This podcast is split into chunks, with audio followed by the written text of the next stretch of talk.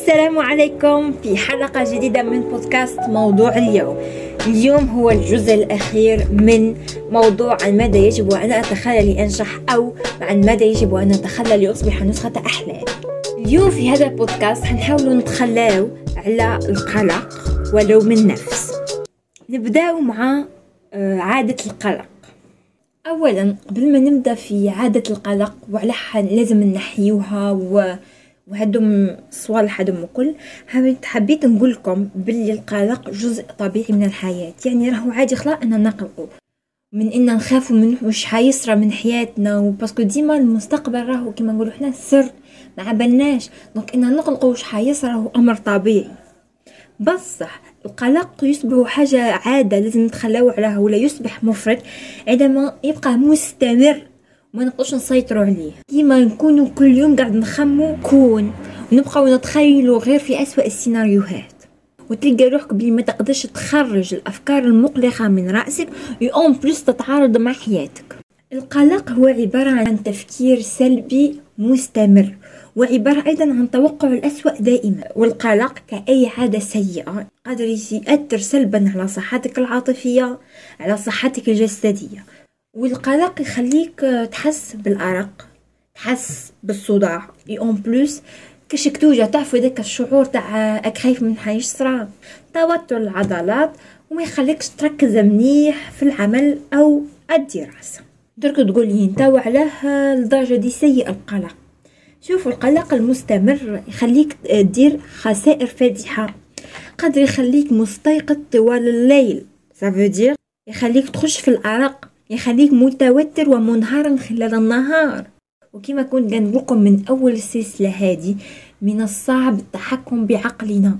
هذيك نص العادات اللي لازم نتخلاو عليها هي عبارة عن آه، عادات نفسية عادات عقلية. كما قلت لكم من الأول التفكير آه، المستمر الاشترار هذوم كل يديرهم العقل تاعنا. هذيك من الصعب جدا التخلص منهم. وأي حاجة يديرها عقلك اراديا أو لا اراديا هي عبارة على عادة لازم تنحاها. نحاول نلخص لكم مش حكيت في ثلاثة دقائق قدو قلت لكم بلي القلق هو عبارة عن جزء طبيعي من سيرورة الحياة. بصح يولي خطير ولا يولي مفرط كما نعود مستمر وما نقدرش نسيطروا عليه. وكي نعودوا ديما نتوقعوا الأسوأ ونخموا غير في الحوايج السلبية. وقلنا باللي عنده أعراض سيئة كما قلنا إحنا حيأثر سلبيا على صحتك العاطفية الجسدية يخليك تحس بالأعراق بالصداع ومشاكل ياسر.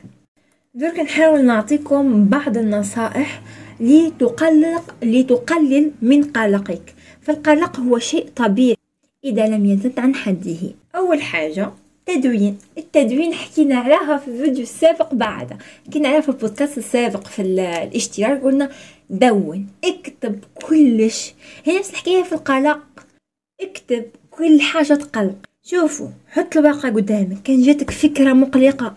ولا أي قلق في راسك سواء تافه سواء مهم ولا أي. اكتبه. واش تدير هنا؟ درك مانيش حنقول لك طيشها الورقه دي كيتكتب فيها لا. اكتب كل يوم.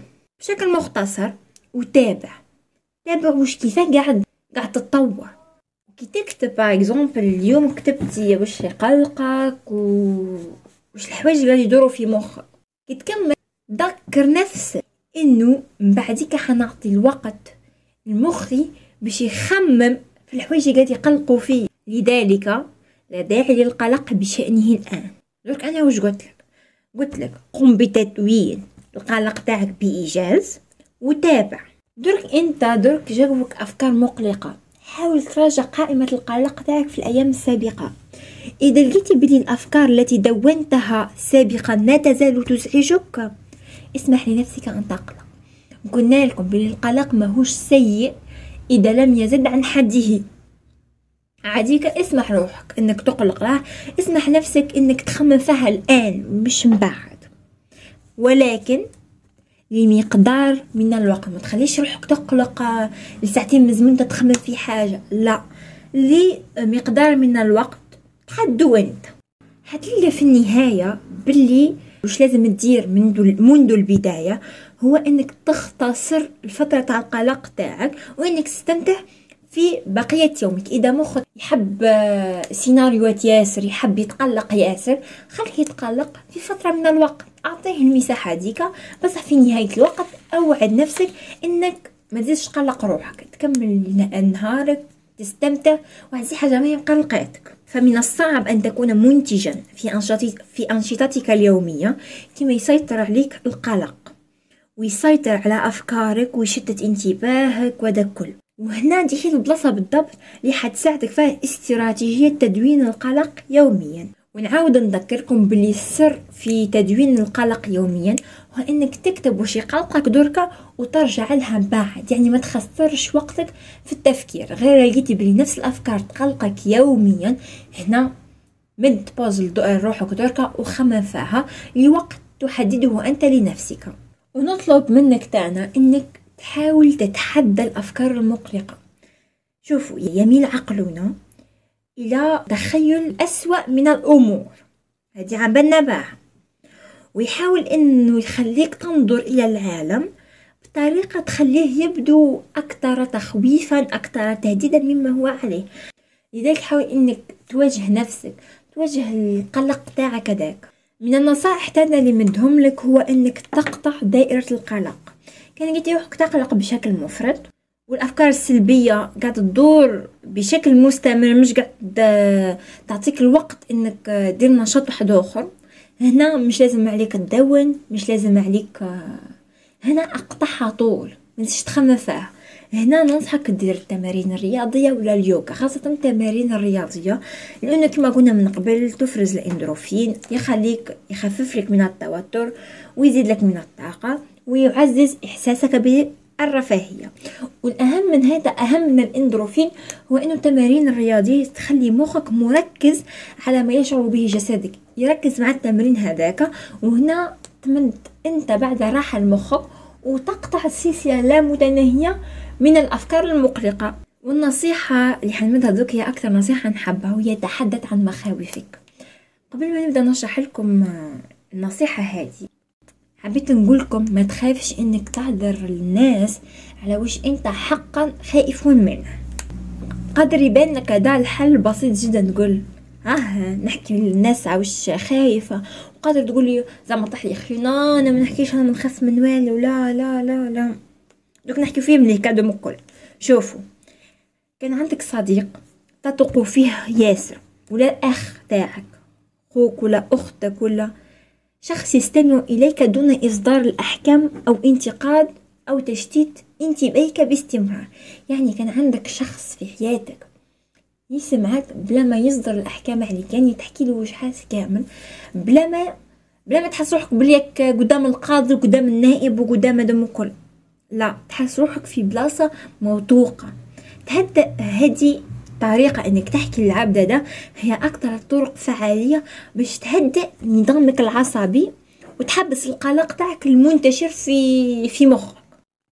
شوفوا إنك تخلي المخاوف تاعك روحك ما ما حدر لك والو سوى إنها تتراكم فوق بعضها. وكي يتراكم خوف خوف خوف خوف حتى يبلك الشخصية تاعك. بصح إنك تقولها بصوت عالي. خليك أول حاجة تفهم الخوف تاعك. أسكو راهو خوف مبرر ولا غير مبرر؟ آه عادة كتكون المخاوف غير مبررة التعبير عليها باللفظ يكون صعيب ما تعرفش كيف تعبر عليها. هنا أنت بينك وبين روحك تحس بلي الخوف تاعك المخاوف هذوم راهم تافهين وما يستحقوش الوقت اللي تصرفوا عليها. بينما إذا كانت مخاوفك مبررة كيما تشاركها مع عبد واحد آخر حيعطيك حل بالك انت ما خممتيش فيه خلاه من قبل. نعاودك نرجع لكم للنقطة كنت تقول لي آه, آه أيوة نخاف من والو ما عرفوش وما نحبش نبين الضعف تاعي للناس وزعما الشخصية القوية. هي الشخصية القوية ماهيش كيماك بصح نروح معاكم في الفيلم. واش دير أوقف قدام المراية. ماهيش ما تحشمش هذه بينك من قفل عليك الباب. أقعد مع المراية وأحكي بصوت عالي. بس هذا وش حبيت نقولكم بنصيحة التحدث عن مخاوفك هو إنك فعل إنك تحكي المخاوف تاعك بصوت عالي يخليك تستوعبها ودي الخاصية فيها.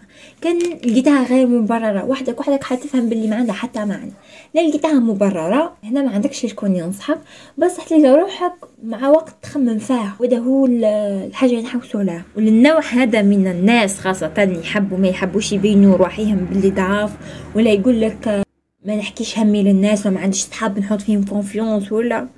حابة نقولك بلي البشر مخلوقات اجتماعية. مش لازم عليك تعيش في عزلة مش لازم تعيش وحدك. لا. لازم تكون عندك نظام دعم قوي. مش لازم يكون عندك ميتين صحاب ولا لا. يكون عندك عباد قلال تحط فيهم confiance ما تقللش من شأن الفائدة اللي حتجيك من بناء نظام الدعم القوي وحبيت ننوه على حاجة واحدة أخرى. كان لقيتي روحك إنسان تقلق. ياسر حاول إنك تتجنب الأشخاص اللي يعتبروا مصدر قلق مزمن لك. يعني كي تكون قلقان بعد عليهم الناس هذوك باسكو حيضاعفوا لك نسبة القلق تاعك. ومن تم تعرفوا باللي هذاك الإنسان ماهوش أفضل شخص نقدر نتصل به كما نكون أنا قلقانة بغض النظر عن مدى قربك. دونك لحد الآن نعطيكم ثلاث نصائح اللي تخليكم تنقصوا من القلق تاعكم اللي هي التدوين آه، التحدث عن المخاوف وتانا إنك تقطع دائرة القلق تاعك. نحاول إني نعطيكم غير ثلاثة باش ما يجيش البودكاست طويل. نحاول إني نروح طول نقطه مهمة خلاص إن كيف تفرق بين المخاوف القابلة للحل والغير قابله للحل؟ وكيف تتعامل مع هاد النوعين من القلق؟ شوفوا كيف تعرف أسكو القلق تاعك قابل للحل أو لا؟ شفتوا كل المخاوف ولا القلق الانتاجي ولا الق... ولا القلق القابل للحل؟ هو كل قلق تقدر تتخذ إجراء بشأنه. مثلا عندك امتحان الشهر الجاي وراك خايف راك قلق بشأن اسكو حتخدم ولا ما تخدمش. ثم هذا راهو قلق حتتعامل معاه. تقدر تدي إجراءات فورية. بصح القلق الغير قابل للحل هو القلق اللي ما عندوش إجراءات. مثلا واحد عنده قلق هل سأصاب بالسرطان يوما ما؟ أسكو يقدر يعرف. شوفوا كان القلق لقيتو قابل للحل يعني تقدروا ديروا إجراءات بشأنه. أول حاجة لازم تبداو ديراها هو العصف الذهني يعني ديروا قائمة بكل الحلول الممكنة. وحاول إنك ما ما تضيعش وقتك ياسر بإيجاد هذا هو الحل المثالي. لا حاول آه، إنك تركز على الأشياء اللي عندك القدرة إنك تغيرها. بلا ما تركز على الظروف ولا الحقائق الخارجة عن إرادتك. بعد ما تدير العصف الذهني تاعك حاول أنك تقيم الخيارات وتدير خطة عمل. فبمجرد أن يكون لديك خطة وتبدأ تدير في فعل شيء ما هي القلق تاعك والمشكلة تاعك حتشعر بشكل تلقائي إنه عندك قدر أقل من القلق. دور كان كان القلق غير قابل للحل. لازم تقبل عدم اليقين. لازم تقنع نفسك إنك ما تقدرش تعرف الغيب باسكو الحاجة الأكثرية اللي يكون القلق غير قابل للحل هو عبارة على قلق نحاول به التنبؤ بوش يخبينا المستقبل. نحاول نمنعو المفاجآت الغير صارة إنك تخمم في أي حاجة تخلي المستقبل تاعك سيء ما يخليش حياتك أكثر قابلية للتنبؤ. والتركيز إن على أسوأ السيناريوهات مش حيخلي مش حيمنع إنك تستمتع من الأشياء الجيدة التي لديك في الوقت الحاضر. لذلك أن عندك القلق الغير قابل للحل لازم تبدأ في معالجة حاجتك إلى اليقين ومعالجة الإجابات الفورية. بس إنك مش قادر تجاوب على التساؤلات تاعك هو أكثر حاجة يحولها إلى قلق. تقول إرما بومبيك القلق مثل الكرسي الهزاز هو يمنحك شيئا لتفعله؟ ولكنه لا يأخذك أبدا إلى أي مكان. كان القلق يمثل مشكلة بالنسبة لك وتحس بلي مش قادر تسيطر عليه. ماهوش عيب إنك تطلب المساعدة المتخصصة. ما تخليهاش تشغل حياتك أكتر من هكا. وهنا فضلنا بالعادة تاع القلق. دور هي عادة اللوم نفسك. نبدالكم مسؤولية بتحمل المسؤولية. كما عبنا بلي انك تكون شخص يتحمل المسؤولية قادر تكون شخصيتك أقوى وتكون وتوصل بلايص ما يقدرش واحد ما يتحملش مسؤولية يوصل لها. كاين بعض من الناس يظنوا بلي انه تحمل المسؤولية يساوي لوم النفس. معناه يبدأ يلوم في نفسه على شيء حدث بدون قصد. يقول لك وش يعني قاعد؟ أني قاعد نتحمل في المسؤولية. بس هو في الحق مش قاعد يتحمل لا قاعد يلوم في نفسه. لوم النفس يجعلك أضعف يخلي نفسيتك تتحطم لذلك. بما انه الطريق قريب أرجع منها العددي باسكو كان قاعدة معاك ياسر حتى عاني ياسر في جرتها خاصة في المستقبل. تقول لي وش دخل وعلى تحكي على تحمل مسؤولية في لوم النفس. بس عادة لوم النفس يصاحبه شعور أنك قاعدة تتحمل في المسؤولية. نحاول درك نعطيكم تعريف بسيط عن المسؤولية وعلى لوم الذات. المسؤولية إنك تتخذ إجراءات. اتجاه أشياء تحتاج إلى القيام بها سواء كانت ملاحة ولا مش ملاحة. وإنك تتحمل العواقب تاع الإجراءات اللي درتها دون الامتناع عن التصرف إذا فشلت. وش معناه؟ شوف تحمل المسؤولية هو إنك تتخذ إجراءات حول شيء ما. وتدير سواء كان جيد سواء كان سيء. بس إنك تتحمل المسؤولية في النتائج. ولازم تعرفوا بلي ديما النتيجة تتبع ما تقوم به. كان درتي حاجة ملاحة ولا الحاجة الصحيحة حتلقى نتائج جيدة. إذا قمت بالأشياء الخاطئة ستواجه عواقب وخيمة بينما لوم الذات هو عكس المسؤولية. اللوم هو عبارة عن وش؟ هو رد فعل بشري للعواقب السيئة. لوم الذات يعمل كآلية دفاع. يخليك تحمي إحساسك بالاحترام الذات. من خلال وش؟ إنك تتهرب من إدراك إخفاقك وعيوبك. بس كل مسؤولية وش تخليك؟ تخليك تحس بالإخفاق تاعك. تخليك تواجه العيوب تاعك. بينما لو ما درتش الإخفاقات والعيوب تاعك خليكم تدور عليها بلا ما vrai تواجهها. مانيش حنحكي ياسر في ال sujet هذا. حنحكي على حاجة واحدة pour للناس اللي قاعد يلوموا نفسهم في بلاصة تحمل المسؤولية هم أناس جبناء. parce que واش قاعد تديروا قاعد تخيروا في الخوف بدلا من الشجاعة. لأنه تحمل المسؤولية يخليك مسؤول بشجاعة على الأشياء اللي تحسب لك ارتكبتها بشكل خاطئ. بصح لوم الذاتي وش يدير؟ يخوفك. parce que كي نلومو نفسنا نحسو روحنا بلي قاعد نشكو نفسنا est-ce que رانا جيدين بما فيه الكفاية donc الناس اللي ما يقدروش يواجهوا انفسهم لوم الذات هي الطريقة المناسبة ليهم شوف تحمل المسؤولية يخليك تشعر بالثقة ويخليك تتذكر بأنك بشر وقادر ترتكب الأخطاء نحن معيبون وغير كاملين يعني واحد مناش يعني معصومين من الخطأ كلنا نغلطوا غير ربي سبحانه اللي ما يغلطش انك تتحمل المسؤولية تخليك تدرك هذه الحقيقة بصح من ناحية أخرى وش يدير اللوم الذاتي يخلي المخاوف تاعنا مزمنة. يخلينا نحبو ديما ما نغلطوش. نكونو ديما في ال إحنا ال إحنا the best لا واش قاعد يدير لنا الحق في الحقيقة لو مدايتي هو يخلينا نغرقو في الخوف تاعنا. وخلينا نغرقو في إدانة الذات. خلينا نشعروا بعدم الكفاءة وعدم الاستحقاق ونحسوا إحنا غير محبوبين. كي تكون ديما تلوم ذاتك في السر ما تحسهاش. وقتها تحس صح باللي كدير في الحاجة الخاطئة وتتحطم صح؟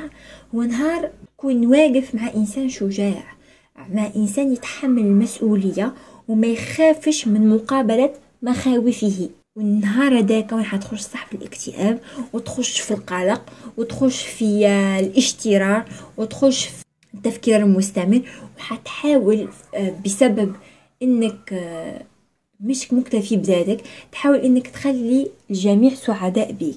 تحاول إنك تتغدى بفرحة الناس بيك. يعني اللوم الذاتي يجيب لنا العادات اللي حابين نتخلصوا منها كل والحاجة اللي تعجبني أكتر في تحمل المسؤولية إنك تكون إنسان مسؤول.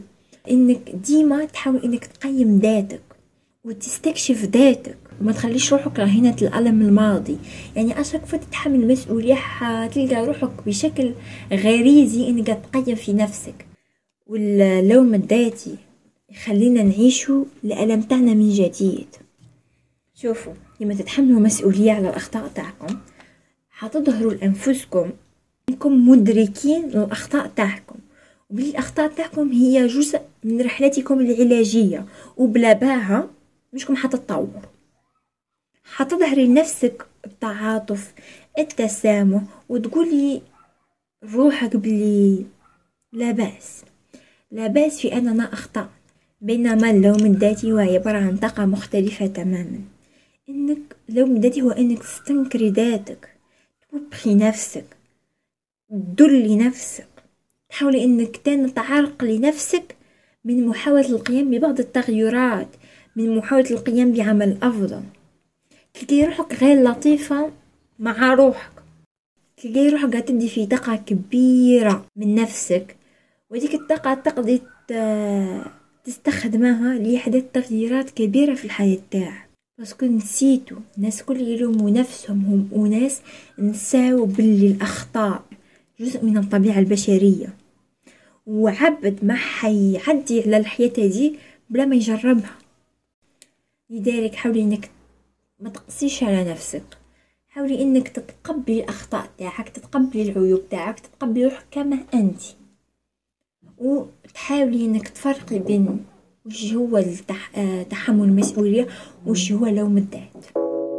هذه كانت نهاية السلسلة القصيرة على عن ماذا يجب أن أدخل لأصبح نسخة أحلامي. حكينا على خمس عادات لازم صح نتخلاو عليها باش نكون النسخة الأفضل لأنفسنا. أستودعكم في الله وإلى اللقاء في الحلقة القادمة إن شاء الله.